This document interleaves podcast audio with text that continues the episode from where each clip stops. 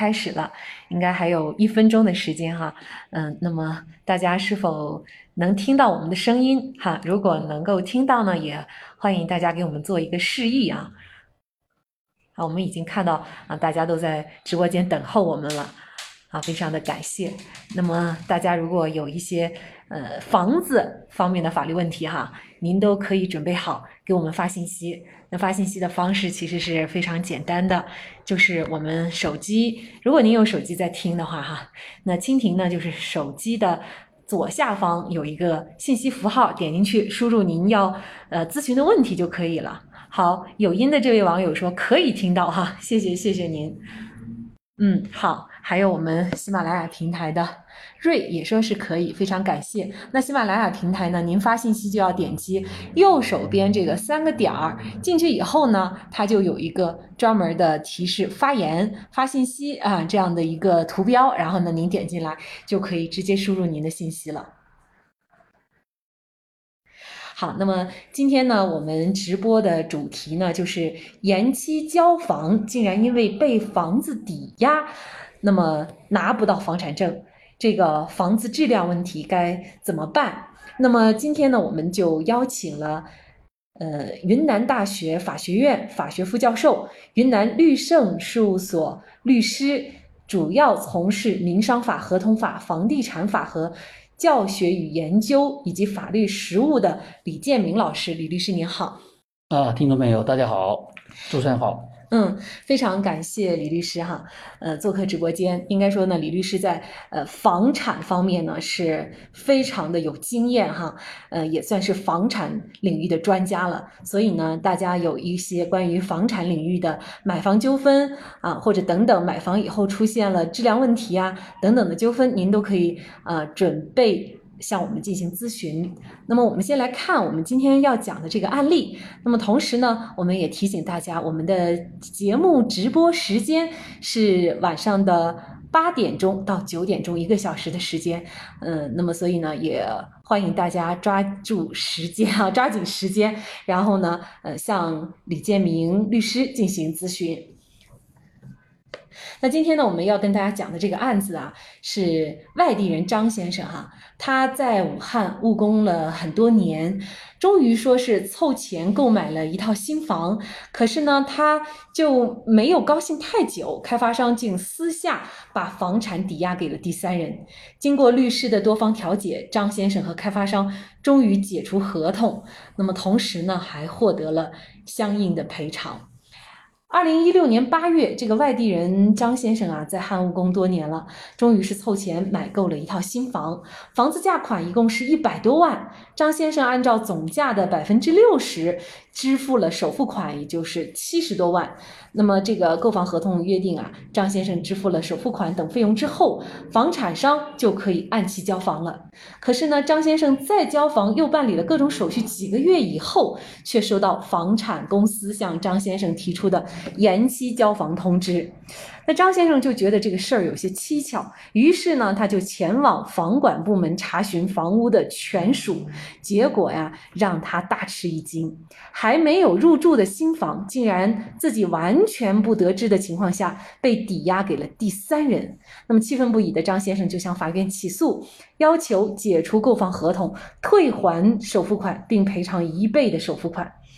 那这个案件呢？呃，后来作为相关的调解员了解信息以后，发现啊，这家开发商是法院的常客，有很多案子，有的已经开庭了，有的呢是已经判决了，有的进入了执行程序。而对于张先生而言呢，这个在汉务工多年，能购置一套房实在是不容易。但是现在到头来呢，收房梦看来是破灭了。那么最终呢，他的这个维权路也显得异常的艰难。他该怎么来维权？那么就着这个相关的问题啊，我们就请呃李建明律师跟我们一起来聊一下哈。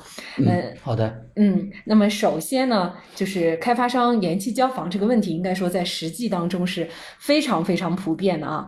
那延期交房的原因非常多，有的呢是确实他还没有完全竣工，但有的像这种情况呢，确实就是购房者有苦说不出了。那像本案当中的这位张先生，他。想解除合同要退房款的话，这种诉讼请求能被法院支持吗？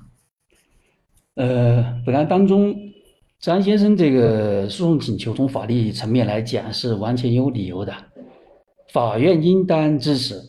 为什么呢？呃，他主要涉及到的问题是买了房子，但是在不知情的情况下又被抵押了。那么开发商卖了房子又抵，或者先抵押了，然后卖给他，他不知道。所以呢，这个房产纠纷当中。遇到房产被抵押的情况呢，有两种情况。第一种就是先抵押后出售，就是他已经抵押了以后再把房子卖给你，但是你是不知情，他没有告诉你，是不是？第二种情况呢，他是什么呢？是呃先就已经抵押，是不是？第二种情况是先出售后抵押，就是卖给你以后不告诉你，在你不知情的情况下他又抵押了。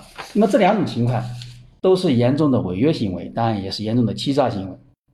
那么这一方面是有法律规范的，最主要的法律规范是，呃，最高人民法院关于审理商品房买卖合同纠纷案件适用法律若干问题的解释，第八条、第九条有明确的规定，是不是？那么具体条文也可以给大家说一下啊，就是出卖人的下列行为导致合同无效。或者被撤销、解除的，买受人可以请求返还购房款、利息，承担不支不超过已经支付的购房款一倍的赔偿。简单说就是退一赔一。嗯啊，所以他已经是隐瞒了这个房子被抵押的事实，或者说他要去抵抵押，他不告诉你这些情况呢？呃，在法律上已经有明确的约定，啊，显然这个诉讼请求呢会得到法院的支持。嗯，呃，那现在就有一个问题了哈，就是即便张先生打赢了这个官司，最后呢很有可能这笔钱要不回来，也就是说开发商他已经负债累累了。那么在这种情况下，我拿着一纸判决书，对方又没有钱，而且还欠着那么多的外债，怎么办呢？呃，如果说是一个开发商已经债务缠身，那么购房人起诉，呃，顺利的情况下获得这获得支持，但是呢，呃，执行起来肯定是非常麻烦的。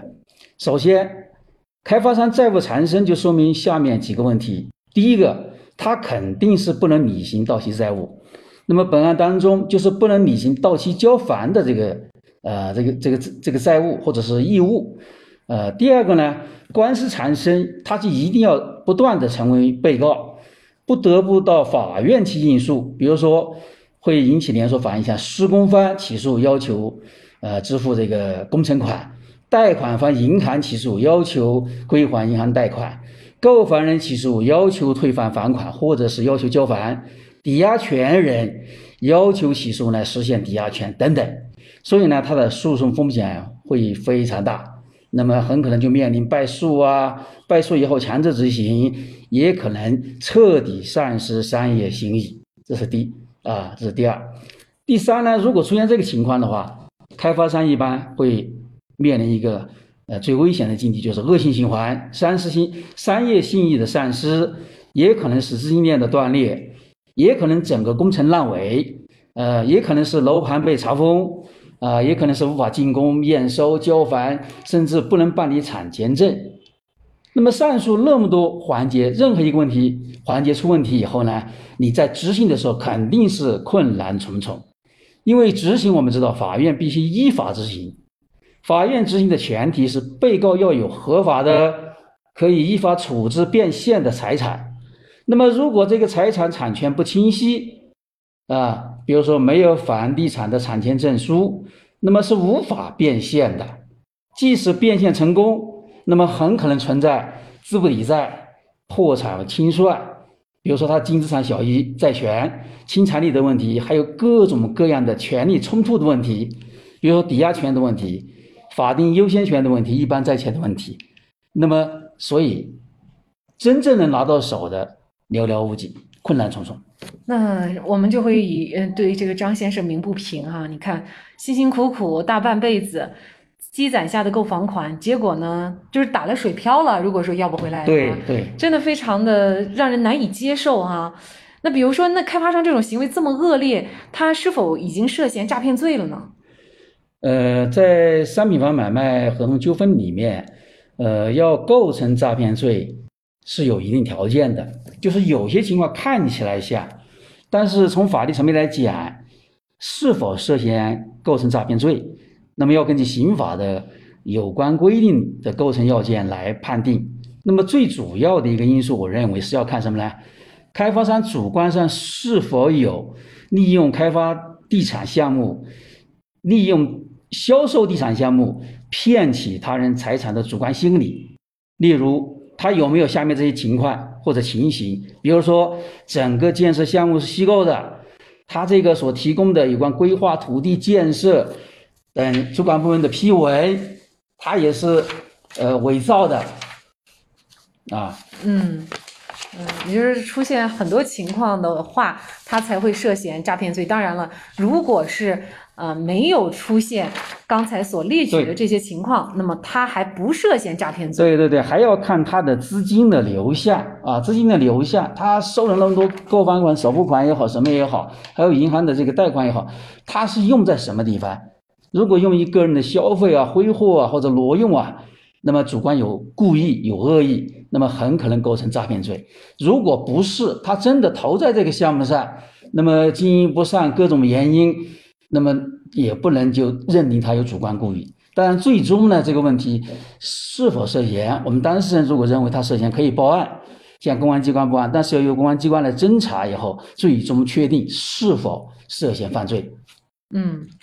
这个我们购房款打进去了，最后呢拿不到房，然后呢开发商的责任有的时候你还无法追究。如果是不涉嫌犯罪，而且他又是资不抵债，钱也拿不回来，那我们就会觉得真的是无路维权啊。嗯，所以呢，我觉得在这种困境下。在购房子之前，这个准备工作就特别特别的重要啊！对对对，千万不能临时抱佛脚，到遇到问题再想维权，那么困难重重。那么这个具体的，比如说我们在买房子的时候，怎么能够避免像张先生遇到这种情况呢？呃，购房这个事情啊，是一个天大的事情，特别在咱们中国当前这个社会环境下，很多人为房地产这个呃。之所以那么呃高企，是不是它的呃房价很高，并且环比同比总的趋势以上涨为主，主要是刚需。那么那么大一个事情，几十万、几百万的款，那么买一个房产产权一定要注意。那么我认为要避免这个张先生所遇到的这样一些陷阱或者这样一些麻烦，可能主要要从以下几个方面来呃考虑。第一点。最好请专业的人士参与，比如说可以请这个律师，呃，参与购房啊，跟他签一个购房这个顾问协议，那么花点钱，那么买一个平安，因为毕竟涉及到很多的环节，很多法律的问题，我们不能按照我们的想法去处理，那么有律师和专业的人士参与，可以大大降低风险。第二个呢，如果不愿意请律师。陪购导购啊，花这里花花这个钱，那你自己要去学习，那么要去了解有关的房地产买卖的流程，有关的法律法规，还有具备基本的一些合同方面的一些呃素养。第三个呢，你要去查询了解这个开发商的资质情况，他开过盘没有？他开的盘怎么样？他的商业信誉怎么样？以前有没有打过官司？他是为什么打官司？他是做原告还是被告？那么通过这些情况，可以做一个对开发商开发商的这个商业信誉做一个基本的调查。第四点呢，比较重要，也是一个形式上的把控。很多人说这那么复杂，我不好办。那那你就记住第四个建议，最重要的，你要查看五证两书一表，它有没有。这是一个最重要的一个客观的一个判定，就是国有土地使用权证书。第一，第二呢，建设用地规划许可证；第三，建设工程规划许可证；第四，建设工程施工许可证。呃，第五，商品房预售许可证。如果是期房、一手房，是不是？那么两书是住宅的质量保证书和住宅的使用说明书，一表是竣工验收备案表。那么为什么要查看这些证照呢？因为这些证照就说明他每一个证照实际上是很多是带有行政许可和备案的呃呃意义在里面。他做了这个东西，那么才能够符合法律条件以后才发这个证，才许可他啊做某些房地产开发的行为，许可他施工，许可他用地，啊表明他的楼盘符合规划啊。呃，表明它的销售符合法律要求。那么你看它有这些证书，一般来讲就不会有太大的瑕疵，风险也能够控制。呃，接下来除了看呃五证两书一表以外，那么我们要注意就是说，能否按期交房，主要是由开发商决定的，是不是？我们就是交了钱啊，能不能交房涉及的因素有主观方面，也有客观方面。那么购房人任何一个购房人，他不可能完全避免这个风险，是不是？所以接下来第六点呢，我们就要比较一个问题。为了降低风险，那么我们就可以考虑购买现房，因为现房相对来讲，它延期交房的可能性比较小一点啊。因为现房的一个标志，在法律上来讲，不是说这个楼房封顶。不是说它的物理状态已经完全呃具备，是不是啊？呃，跟这个期房我们通常看盖到一楼、二楼、五楼还没有封顶，它就卖房啊，那是一个物理上的、外观上的一个表现。从法律上来讲，现房和期房最大的区别，大家记住了，现房是开发商拿到了属于自己的产权证，就是物权上的法律凭证，他有了，他在卖房。这个才是现房，当然从外观来讲，一般要封顶以后，他才可能去办理产权证。所以我们先看他封顶没有，封顶以后进一步落实有没有拿到属于开发商名下的产权证。如果具备这两个条件，他一般就属于法律上的现房。在这个时候，他要交房就很容易了，他前期的那些环节的风险就比较少，是不是？所以我们认为，一般来讲，那么现房。它的风风险比较少，但是它的房价肯定会高一点。那么期房它的法律风险呃就比较大，呃它的价位就要呃相对要低一点。那么这两个问题呢，呃大家就不能兼顾，是不是？因为期房的呃收房条件比较宽松，比较严格。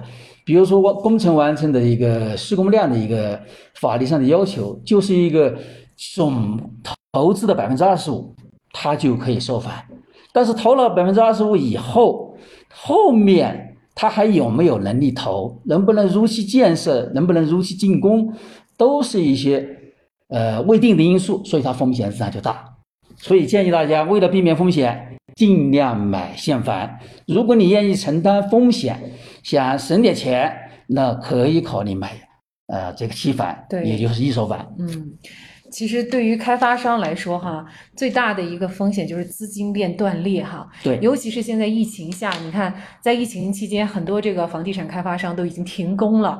那么在这个过程当中，他还要支付各样各种各样的费用，嗯，售楼也受到了影响。那么这可能就会造成房地产商的一个资金链断裂。那么你之前买的房，现在能不能交房，确实是一个非常大的未知数啊。那么这就存在一个延期交房的问题。好，那么。那么我们对于张先生的这个案子确实是非常无奈。那么他的这个经验教训呢，也要警告我们大家，就是您在购房的时候啊，一定要了解相关的。法律知识啊，购房常识，那么这样呢，才避免你把一辈子的这个血汗钱啊，最后呢打水漂。呃，那么在这个时间呢，大家就可以呃直接的发信息向我们的呃李建明老师进行咨询。那今天呢，我们请到的直播嘉宾是。呃，法学副教授，云南律盛事务所律师，呃，主要从事民商法、合同法、房地产法的教学与研究和法律实务，呃，李建明律师。那么，大家在这个过程当中，如果呢，您有一些关于房子买房子的问题哈，比如说这个延期交房的问题、房子质量的问题，呃，等等等等，都可以呢直接发信息向我们进行咨询。哎，好，那我们就一呃来看一下大家的。好，大家的这个问题哈，有有几位网友说，嗯阿玉说怎么不能看？对，非常抱歉，因为我们现在呢是声音的直播哈。那么具体如果是能够看画面的话，我们以后也会实现这个功能。那到目前为止，我们的直播都是声音的直播，音频直播。对，好，嗯。好，刚才这位呵呵的网友他说：“一房两卖如何维权？”嗯，这个问题我们后面会说到啊。嗯，好，我们就直接回答吧，嗯、要不？可以。嗯呃，然后呢，还有一位朋友，呃，他说，呃，我看，那先说说一房两卖，好吧？对对，好。呃，一房两卖在法律实务里面非常多，大家如果去搜索一下，会发现很多案例。嗯，至少我看见的案例有一房五卖的。那么为什么对？为什么他一、嗯、一套房子他要卖五手呢？实际上从原因上来讲，一个是我们的呃房屋买卖交易的这个管理监管的制度有漏洞，比如说信息不能一网通，是不是啊？呃，不能很便捷的查到这个房产的流转的情况，呃和这个产权的这个真实情况，有个滞后啊，或者是相互啊、呃、没有在全国一张网，这个国家正在做。第二个原因就是这些房主，特别开发商，他出于种种的原因，呃，最主要还是商业上的原因，他这个贴资金或者他这个呃道德底线啊，啊、这个这个这方面呃有问题，是不是？为了逐利，他卖了一次房很好卖，卖完了，但是还有人要买，那么他就想，呃，如果有些门路，如果有些关系。比如说产权登记部门啊、里应外合等等，呃，虚假的一些呃呃抵押登记的信息等等，他就多次卖房，所以就就出现一房两卖。那么遇到一房两卖，在目前我们这个环境下，我认为呃是不能完全避免的啊。虽然有这个呃向好的趋势，但是从以往的一些案例来讲啊，它还是时有发生。那么一房两卖，如果遇到了，如果你不幸遇到了怎么办呢？你只有两个选择，第一个去协商能够退款是最好的，那你还要遇到这个开发商愿意退款，他有钱给你退款，对不对？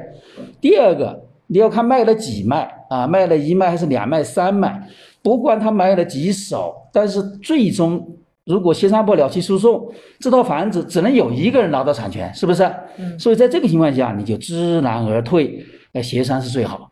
如果协商了以后，开发商说他只退你一半的款，或者退不了款，或者无休止的退款，那你也不能等，对不对？那么只能是起诉，起诉呢要求解除这个合同，那么由法院判决以后，通过强制执行来维护自己的权利，是不是？啊，是这样一个基本的处理原则。那么接下来大家会说，这个一房多卖，这个法院怎么判呢？是不是？那么法院怎么判？从目前的。呃呃，这个司法判例还有呃有关的呃这个司法解释，它做了一个原则性规定。比如说一房五卖啊，比如说一房五卖啊，我们说了，那么最后判给谁呢？首先有没有人去做登记啊？哪怕是呃艺高登记，就是我买了房子不能登记，但是我可以做一个法律上物权法规定的新的制度叫艺高登记。这个艺高登记优先，是不是？如果没有呃这个艺高登记了。那么再看后面的，呃，谁占有这个房屋，那优先考虑，是不是？他们一房呃三卖，没有人登记，但是有一个人，最后一个人买这个房子以后，是不是？他就拿到钥匙，他抢先就住进去了，哎，这个就实际占有，但是注意是合法占有啊，这要考虑，是不是？如果也没有这个情况，再看这个呃房屋的履行、合同的履行、交房，谁交钱，谁先交钱。那么这，这个也是呃优先的，最后才来考考虑什么？如果这些情况都没有，才来考虑什么呢？啊，订立合同的先后顺序。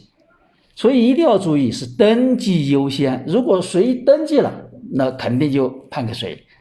所以我买了房子一定要关注自己的啊权益，不能说呃开发商说叫你等就等，你要去关注，尽量的尽快的去登记，哪怕登记不了，你说个呃。呃，艺高登记都可以。嗯，好，我们来看这位莫三界哈，他说那不是诈骗吗？对呀，嗯，这个问题很好哈。呃，诈骗啊，对，是啊，就是一房多卖呢，呃，有涉及诈骗的，就他主观故意上，呃，他所谓的骗房啊，骗钱是不是？呃，房子就是个手段。那么我看过一个案例，呃，还是一个五十多岁的老太太，就最后法院就是以诈骗罪追究她的刑事责任，是不是？但是很多情况下呢，呃，并没有按照合同诈骗去去追究他们的法律责任，为什么呢？因为我们国家虽然在合同法上有合同诈骗罪，但是如果大家去查一下，至少我是查过、研究一下、关注过这个问题，嗯，以合同诈骗罪来追究刑事责任的很少。为什么呢？因为有个合同。那么很多情况下有合同以后，你去报案，那么经侦他也是比较慎重。他一看这个合同，因为你搞错了，他要承担责任，对不对？到底是经济纠纷呢，还是呃刑事诈骗？呃，所以这个他很难起舍，所以他往往就不立案。但这也是不对的，因为根据有关的法律规定，那么公检法，我们这个受害人向公检法。报案是我们的权利，但是他接到报案，他必须要立案。这里要说出呃，引出另外一个话题，很多情况下，很多特别是像公安机关，他就不立案啊，大家可以查一下。嗯，我去报案了，你至少要立案嘛，立案不成立，你再呃撤销，是不是？然后最后呢不立案，你先至少你要受理，受理以后你审查符合立案你立案，不符合立案呢，呃，然后你这个告知不立案，对不对？他现在受都不受，不接受。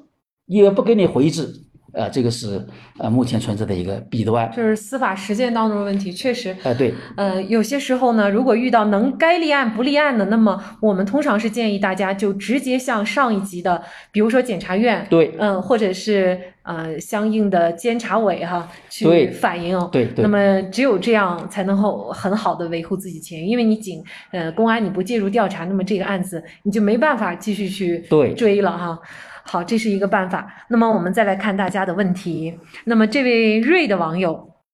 他说：“您好，父亲十几年前买的单位房房改房，那么有转账单和合同，但是当时呢，母亲也有另外一套房改房 B，那么父亲就是 A 了哈。那么受当时政策限制，一家只能给一个房改房办证。后来呢，这个母亲的这个 B 房就办了房产证，但父亲去世以后呢，呃，瑞这位网友就得知啊，妈呃父亲的这个房子的房产证在开发商自己的。”名下是绿本儿，那么如果目前政策允许，可否根据之前的买房合同和转账单要求物业过户？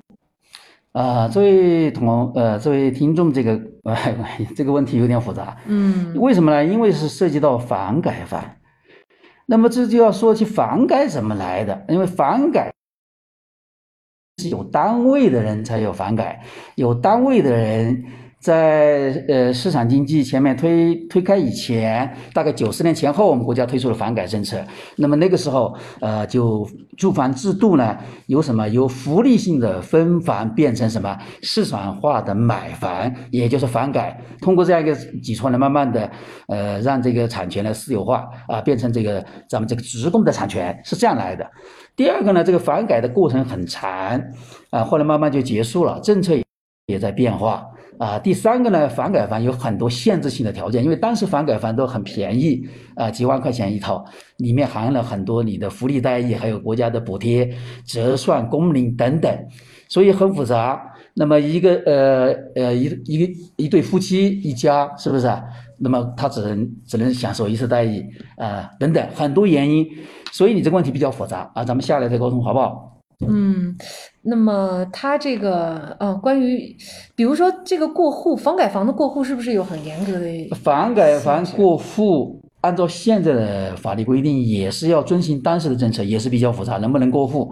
有些房改房单位有一部分的产权，有些呢，你拿到本本以后，还要几年的时间以后，你才能上，呃，有你才能上市交易，并且上市交易单位还有优先权。情况比较复杂，各地的政策也不完全一样。嗯，所以还不能够直接针对他这个能不能过户的问题做一个回复。啊，你要去了解当地的房改政策，到房地产主管部门和房改部门去了解，这个很复杂。好，那就是它不是商品房啊。嗯，我们现在说的最主要是商品房买卖纠纷，就是开发商开发的，按照市场价买的这个房子，这样的房子就好办一点。房改房相当复杂。嗯，好，他要了呃向房管局了解相关的这个政策，对看看呃政策是怎么规定的，然后才能知道我们下一步该怎么对走哈。对对，好，嗯嗯，那么我们再来看我们的网友，嗯、安月、杨琪啊等网友已经分享了我们的直播间，非常的感谢。嗯，好，那么我们再来看这位呃杨琪这位网友哈，他说自己给开发商签订了买卖合同，也住进去了，但是开发商一直不愿意协助我，呃自己办不动产权证，后面呢有法院来查封房子，我该怎么维权？啊，你这个就很麻烦了。你看，你这个要追溯到你签合同的时候，办理产权证的约定，你赶快回去看一下，合同里面有产权证办理的期限，是不是？嗯如果没有，就是开发商设了一个套，是不是？正常情况下是九十天，交房以后九十天，对不对？就要去办，或者合同签订以后，呃，多少天，呃，那么就他就应该是呃去办产权证。这个办产权证这个义务要提醒大家，从法律上来讲是买受人的义务，所以大家有个误解，认为开发商理所应当有有义务给你办产权证，错误。所以我们就要约定由开发商去办，我去协助，并且最重要的是，他如果逾期不去办产权证怎么办？违约金能不能退房？赔多少？是不是？办不了产权证怎么办？我能不能退房啊？违约金多少？但是很多人在呃签买卖合同的时候根本不注意，就中了开发商的这个圈套，所以就很难维权。嗯那么后面你已经你看法院来查封房子，就说明这个这个房子看来有其他的呃人作为法律上的这个这个物权的呃所有人，很可能就开发商嗯或者其他人，因为他没有办证，产权是不确定的，所以你要去查这个产权状况是谁的。如果是开发商，那就是他的问题，他有欺诈，是不是？如果是其他人，那就更麻烦了，那就是一房多卖的问题，是不是？嗯嗯，一房多卖就是我们刚才说的对，就是刚刚说那个问题了。嗯，现在看来，其实嗯是开发商不协助他办这个房产证。。对那么这个后面到底是什么原因哈？对嗯，就是分类。刚才主要呃李律师介绍了两种情况哈，嗯，他是产权证在谁手里？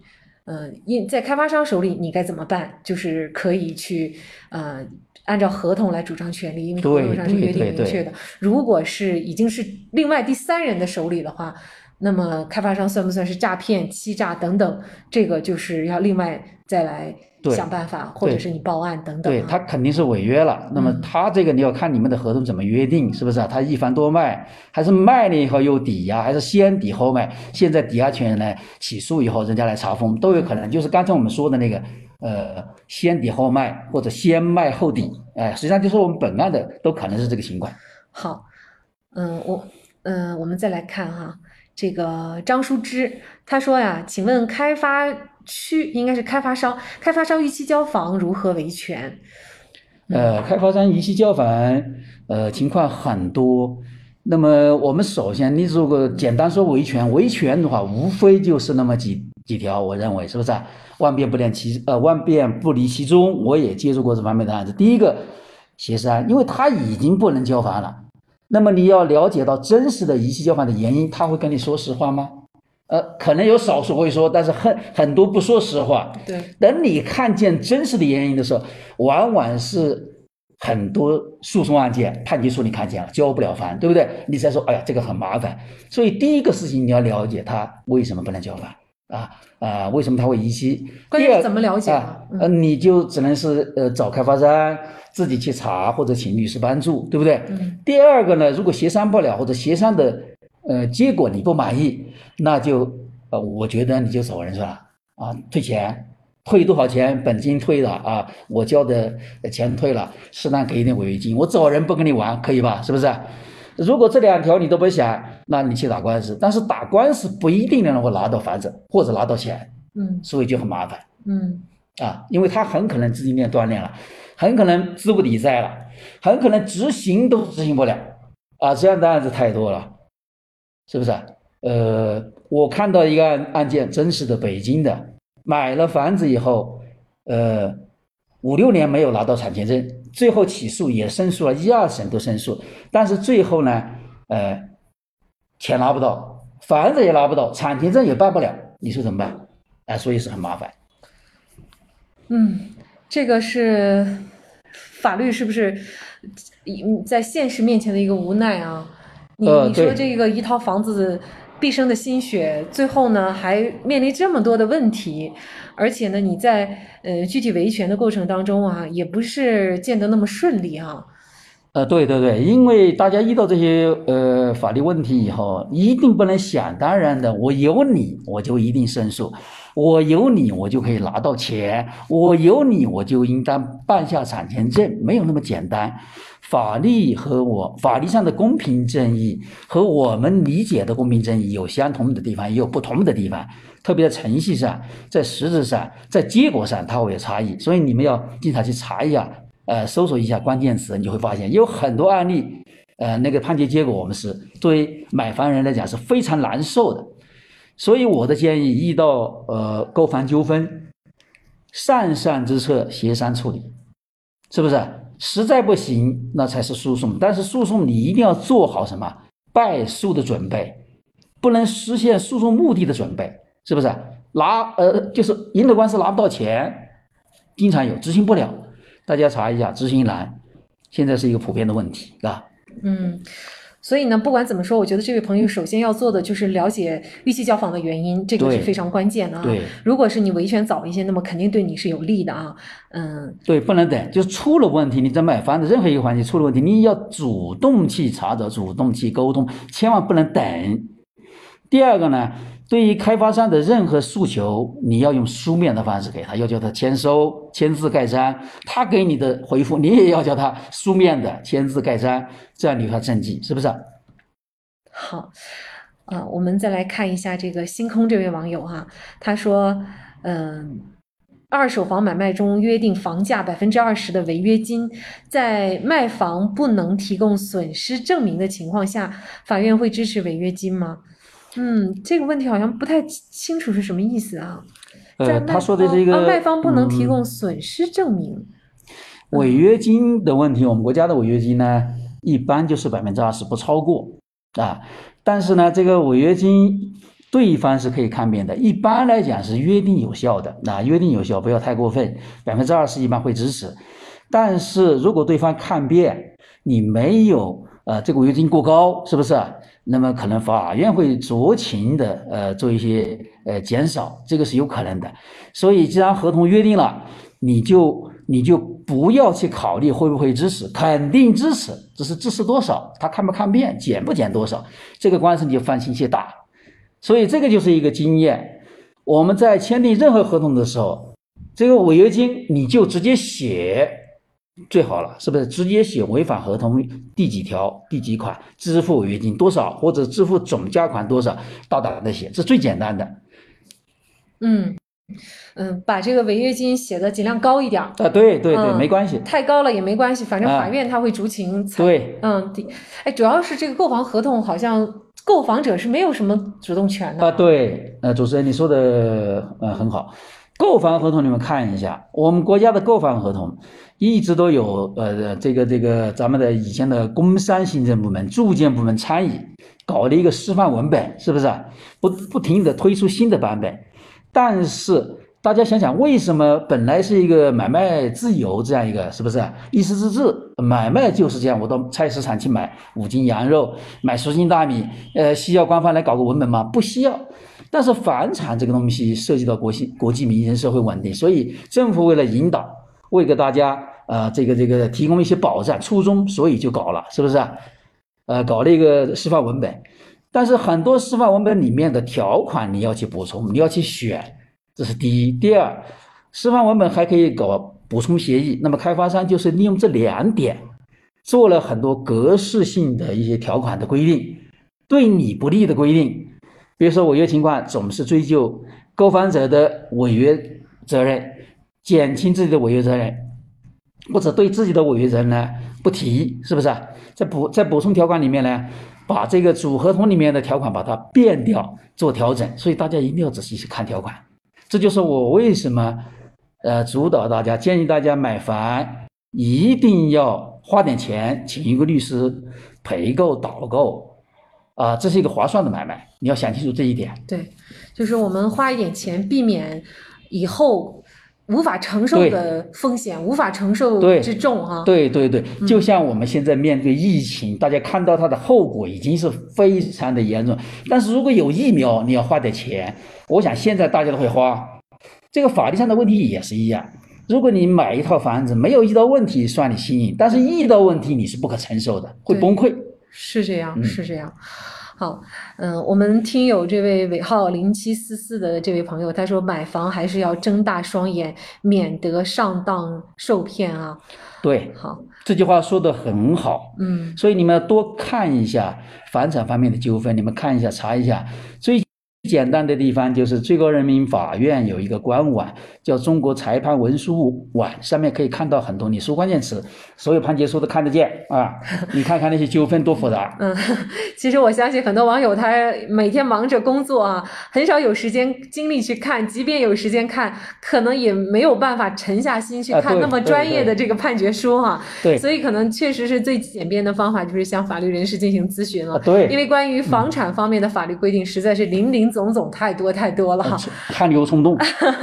是好，我们看一下听友尾号零七四四，他说律师在这方面是怎么收费的？请律师陪买房的话，是否会太贵了？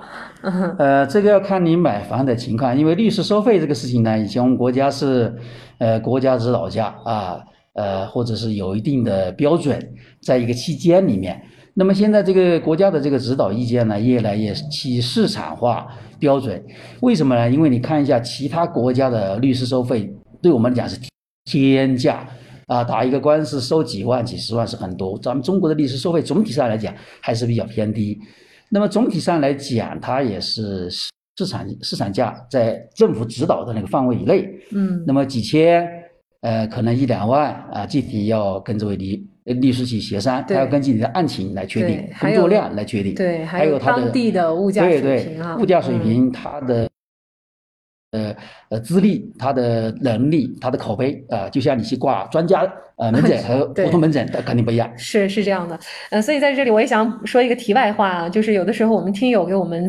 这个除了直播以外的咨询啊，我们那有时候说收费，有些听友是非常理解的啊。他觉得，呃，律师要了解你的案情，然后呢，还要经根据他的这个经验、专业知识，给你一个非常值得的意见。对，其实，嗯，我觉得这个是非常值的啊，而且这个费用也不算高。但是有些听友就无法理解哈，他觉得你这不是公益的吗？呃，其实这个要分开看。我觉得，首先你要想得到一个有价值的建议的话，那么你不应该去介意这个。费用，因为这个费用分两方面，一方面呢，就是你出了费用和你不出费用的这个资得到的回复哈，呃是完全两回事儿哈。呃，另外呢，就是你可以得到一个给你非常有价值的建议，那么这个建议就可能避免你少走很多弯路哈。是的，这个是非常重要的。好，那么我们再来看一下，呃，问号这位朋友啊，谢谢你分享了我们的直播间，还有心平气和。呃，请问啊，请问怎么联系你们？我们小区要开一个。呃，一级综合医院想走司法途径，嗯嗯啊，请问医院建在小区里面有没有什么规定？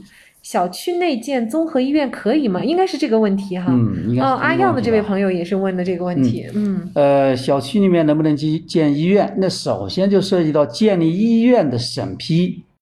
那么首先符不符合规划？你可以问一下啊，是不是？你可以问现在谁要。建这个医院，你就问他说：“你们有没有有关的批文许可？是不是？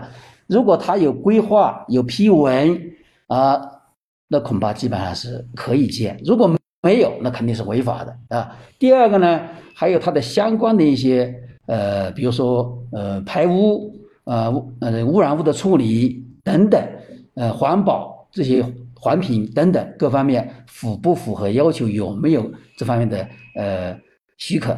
这个你要主动问他，是不是？如果他不提供，肯定是有问题。他提供呢，你再去找卫生行政主管部门，那么去了解，那么大概就知道他这个呃这个医院的选址啊，这些呃施工建设有没有问题。当然，你也可以投诉，像市政府啊，啊这个呃城市监管部门啊，对不对？去投诉。好，呃，那么至于怎么联系我们，其实方法很简单，您关注呃“个案说法”公众号，也就是在公众号里搜索“个案说法”加以关注，然后给我们留言，呃，我们就可以获得您的这个相关的信息了啊。好，那么在呃接下来的时间呢，大概还有十六分钟的时间啊，我们的直播就要结束了，所以呢，您在这个呃直播的过程当中啊，也欢迎大家呃抓紧时间，那么您有一些问题呢，都可以直接的向呃李建明律师师进行咨询和交流。好，那么我们在这个过程当中再看一下安岳这位网友，他说物业今年四月一号通知，由于管理维护成本提高，物业费由每平的二点零增至的三点零元，这个合法吗？呃，这个问题涉及到物业费的收起，物业费的收起，那么涉及到公共利益，所以它必须要有呃咱们这个物价部门的核准。所以你可以让他出示有关的物价部门的批文，如果核准了，一般没有问题；如果没有核准，那肯定是违法的。你可以不交，可以投诉，甚至可以提起诉讼，是不是？都可以，啊，是这样一个情况。嗯，呃，所以很多情况下，我们维权合不合法，不是你来说，而是你证明给我看，是不是？你觉得他这个东西合法性有问题，你可以说你，哎，怎么从两块到三块啊？你们这个有没有没有有关这个物价部门的批文批准没有？拿来我看看，文号是什么？拍个照，然后你到物价部门去落实一下，查一下。那么现在有很多官网，那么这个互联网也一网通，呃，国家这个呃主管部门在推，是不是？呃，政务服务啊这些很多都可以查。啊，有些部门已经是可以查，你只要把这批文的文号呃输进去以后，鼠标一点啊，有没有这个批文？就清楚了。如果没有，你们还可以投诉，也可以不交。嗯，好，呃，物业费的纠纷非常多哈，我们看一会儿有时间可以跟大家聊一下。那么，呃。我们这位问号说，请重复一遍又怎么联系？那么安月，谢谢安月已经回复了，就是您呃关注个案说法的微信公众号，呃，大家有关于房子方面的任何的法律问题啊，都欢迎您给我们发信息向我们进行咨询。那么其实说到房子，每个人呃最关心的就是这个房产证哈，房产证一定要拿到，只要拿到了这个本本，我的这个心就安下来了。哎，这句话说在点子上了。但是很多时候，这个房产证真的是很难很难哈，呃，会遇到各种问题，对，拿不下来，拿不到怎么办？哎呀，拿不到怎么办？这个肯定要回到什么？所有的纠纷，那么房屋买卖纠纷也不例外。你要回到合同，如果你是签了一个合同去买的房子，首先要回到这个合同关系，是不是？那么回到合同关系，你要看这个房产证，如果是到期他不发，你赶快盯。那么谁要去办，谁要去协助，你要看产，嗯，你们合同里面约定。另外，除了这些以外，你要去了解原因是什么？原因是什么？一房多卖很难了解。呃，资金链断裂。对。他欠了这个呃土地出让金，呃，房产被查封，呃，这些出现任何一种情况，他涉及涉及破产。呃，重组，那这个产权人是办不了的，因为法律上有个规定，只要有争议的、产权不清晰的，是没有办法过户的啊。呃，如果这个情况还过户，你说到底是谁的责任？是不是？那，本来是正常一个买卖，但是要过户之前，突然的第三人起诉这个卖方，然后查封这个房产，那么这个房产就不能过户，要等这个诉讼结束以后。两个诉讼结束以后才能过户，那我们怎么去查呢？因为你这个原因，你从开发商口里是很难得到真正原因。对对，怎么去查？非常难啊！我就讲两个，呃，我就讲几个我知我我知晓的案例啊，真实案例。一个案例就在咱们昆明啊，是哪个楼盘我就不说了。昆明有个楼盘，我看到它是一五年开的盘，啊，卖也卖得很好，但是到现在都交不了房，大家算一下多少年啊？五六年是不是？那么为什么交不了房呢？我就查了一下，可以查到的案件，它有几百个案例，嗯啊，就判例，他都是做被告，有开有这个呃施工方起诉他要工程款，啊，有设计方施工他起诉他要设计费，也有客户购房者起诉他要求交房或者要求退房，等等等等，官司打得一塌糊涂。但是我其中有个判例，我看了就很很震惊，为什么呢？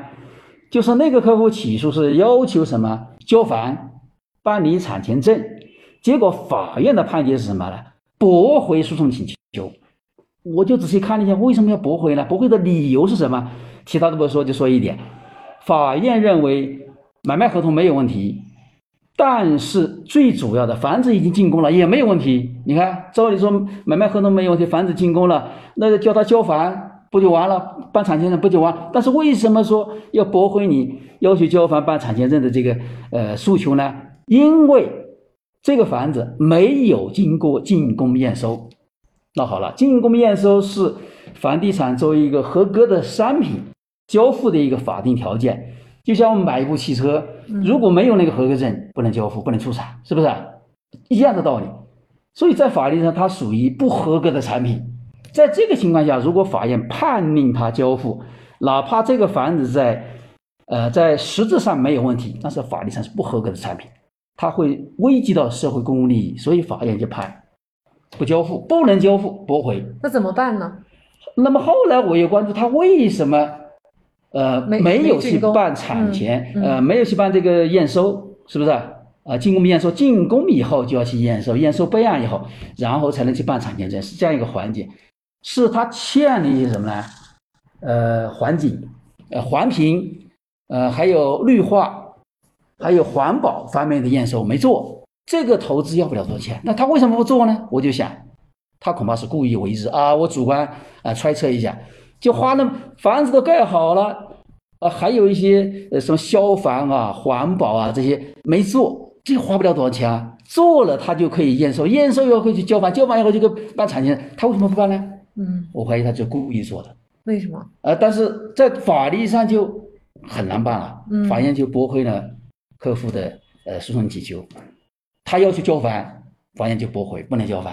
你看，这是一个真实案例啊。嗯，那么他要求竣工，你这个验收啊，你要你迟迟不交，我要主张违约金啊。呃，违约金可以主张，你判，但是判了他没有没有资产，他已经有两百五十多个判例，都是败诉。那最后其实还是归结到他已经没有能力了，没有资金能力对他没有履约能力。嗯，呃，最后要变卖这个房产，怎么变卖呢？这个房产又不能卖，为什么？还没有竣工，还没有验收，怎么卖？也拍卖不了，循环了，所以变成一个死结。对，更为可怕的是，在这个情况下，他又把这个房子售后回租。你看，为什么大家都去买？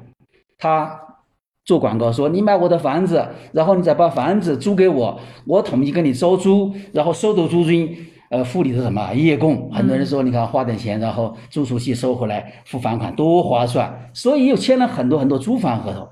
但是租房合同租了一年不付了，所以还有一层租赁关系买卖，这个就非常复杂，太复杂了啊！看来我们老百姓想买一套房子，真的不是有钱就能买下来那么简单啊！好，那我们再看昆明小冯这位朋友，他说：“主播你好，小区门口商铺建一级综合癫痫病医院怎么办？”这个其实可能他们都是一个小区的啊，对。那么可能在这种情况下，就是要要去查，要对对查有没有审批，对对，符不符合规划？因为建医院，据我所知，它是有规划的，就说在一个城镇，你在多少米以内，你不能重复建医院，必须间隔多少米，或者呃，在某个区域里面不能超过多少，这是有规划的啊。你首先要去查这规划，叫他提供。最直接，你可以到卫健委啊，卫生主管部门去咨询，或者叫呃这个这个主办方提供他们的有关的批文和文件，通过这样来查它合不合法。好，我们来看一下上善若水，他说：“李律师您好，请问购买房子向银行按揭，银行是不是要把产权证抵押在银行，等到按揭还完了，银行才会给产权证？”呃，这个问题按揭是个 比较复杂的呃问题。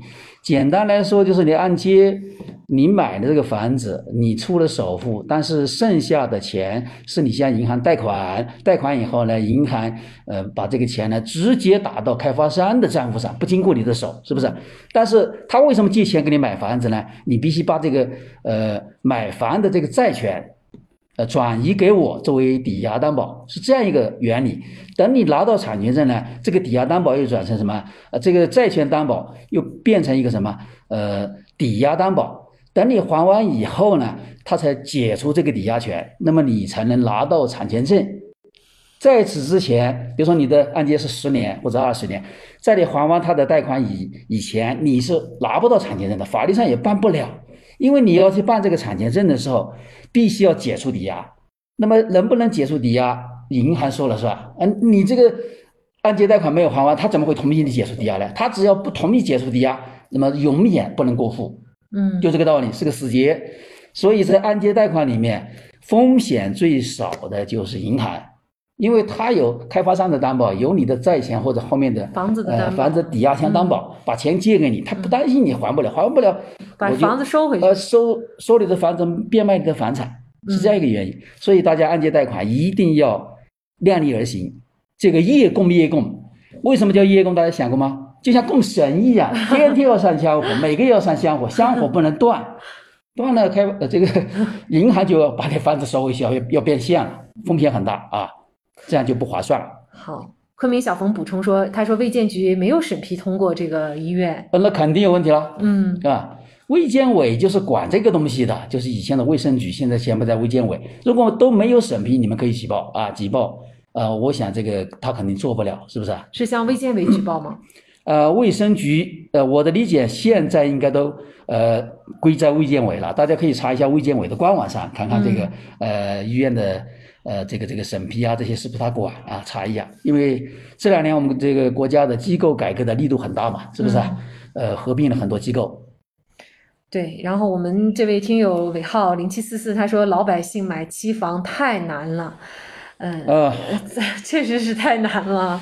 我看过一个节目是央视的，你这句话说的很好啊，这位听众，就是是是西安的，西安一个记者搞了一个呃暗访，嗯，然后就售楼小姐怎么怎么宣传，说我们这个房子今天一个价，明天一个价，一楼一个价，二楼一个价，你不买就涨价，你买还是不买？嗯，很多人没有办法，只有买。但是我在这里要建议大家，如果你想规避风险。要听李律师的建议，去买现房或者二手房。当然，二手房说一下产权要清楚，你要呃查一下它的呃这个产权有没有问题，有没有抵押，是不是？呃，公寓人同不同意等等一大堆问题。嗯。那最后还有一个问题，买卖房屋。太复杂了，就像做一个外科手术，你看一下视频，哎呦，这个起个瘤子很简单，肚子划开了，是不是？剪刀切下去以后，然后搞起来，你自己去试试，它有很多你看不见的一些问题，这个就是法律专业上的问题，所以要慎重啊，所以要请律师介入，是最稳妥的啊。嗯。嗯，所以呢，现在这个尤尤其是疫情期间哈，那么我相信可能有一些网友就确实是遇到了一些呃延期交房或者等等其他的问题，嗯，那么在这种情况下呢，其实都都建议大家，无论遇到什么问题，都先别悲观，就是要赶紧想办法。那么你自己不知道怎么办，嗯，那一定就是要咨询专业的人士，你早一步维权，对你就早一步有利。对，好，安玉说，咱感觉开发商和有关部门合起伙来 坑黎民百姓呀，嗯，这这个，嗯，还是要具体情况具体分析哈。呃，就是有时候我们的主观感受只是站在购房者是啊，很惨。但是开发商有些时候他也很惨，很惨，对。一我我也遇到一些开发商，他是真心实意想把这个楼盘做好，但是他能力有限，最后资金链断裂，或者遇到市场的一些呃不可抗力，是不是？呃，然后是然后崩盘了，他交不了房。嗯，像咱们龙泉路路口那个那个楼盘，是不是？呃，最后呃现这两天才把他救过来，拖了很长时间。所以咱们要客观理性的，只能做我们可以做的事情，我们可以把握的事情。好，我们再来看问号，他说购买房子的时候，销售以及开发商从未说过要建综合医院，只有六百平方米的卫生服务站，这种是否存在隐瞒、欺骗消费者？呃，那么建医院一百米内呢，又有幼儿园、小学，最近的一栋住宅距离医院近二十米，在公共绿化地挖化粪化粪池，以及不顾小区众多业主的民意，那这种能打官司吗？呃，没有说要建一个医院是吧？那么这个医院是要建建一个综合医院，和他的和你这个小区的关系，你要看规划。嗯，你要去查规划，这是第一个。规划里面如果有他没有说，他可能有欺诈，因为涉及到这个问题，你可以撤销这个合同啊，是不是？如果说是。呃，他这个开发商他不讲，因为这些是重大的一些事项，他应该讲，但是要看这个医院是在在哪里，在小区里面吗？还是你的隔壁邻居？是不是？呃，有没有实质性影响？因为我们的说的影响和法律上的影响，呃，可能不完全一样，它的标准不一样，是不是？所以首先你要去查规划。嗯，他说规划是有六百平的卫生服务站。那你现在由卫生站变成医院，那有没有批过？对对，是不是变更了设计，变更了规划？如果他这个变更这个公示过，按照程序他都没有问题，那是应该容忍。如果没有，那肯定是违法的。那这个要具体问题来看。好，看来这个小区建医院的问题还是很多人都在问，而且好像还不一不一定是一个小区哈遇到的这个问题。好，嗯，那么因为时间的关系呢，我们就没有办法解答大家的问题了，啊，但是呢，大家可以记一下，就是我们还有一分钟是吧？对，我们每周五晚上的八点到九点呢都是直播时间，那届时呢我们会请专业的律师就大家所关心的问题给大家做解答。那么具体每一个呃每一期节目的主题都是不一样的，也欢迎。大家关注我们个案说法的公众号，我们会提前通知大家。那么也非常感谢大家的参与。那么另外还有一个大家非常关心的问题，就是直播可不可以回放的问题啊？呃，直播呢可不可以回放？通常情况下呢，在喜马拉雅是可以的，但是有的时候它审核以后不通过呢，就没有办法回放了。呃，另外呢，我们对于可以回放的节目，我们会把前面的一个案例呢，呃，把它作为这个我们公众号的一篇文章进行呃推给大家。所以呢，这个确实是要看不同的情况，如果审核不通过呢，我们就没有办法呃回放。所以在这里呢，也希望大家能够呃按时。在每周五的这个八点到九点，就是就您所关心的问题，向我们的呃嘉宾进行咨询。好，那么在这里呢，也再一次感谢云南大学法学院副教授、云南律盛律师事务所律师，呃，主要从事民商法、合同法、房地产法的教学与研究和法律实务的李建明老师，也非常感谢大家的参与和支持。好，由于时间有限，咱们以后有时间再联系啊！欢迎来电咨询。好，好，祝大家周末愉快，我们再见。周末愉快，嗯，再见。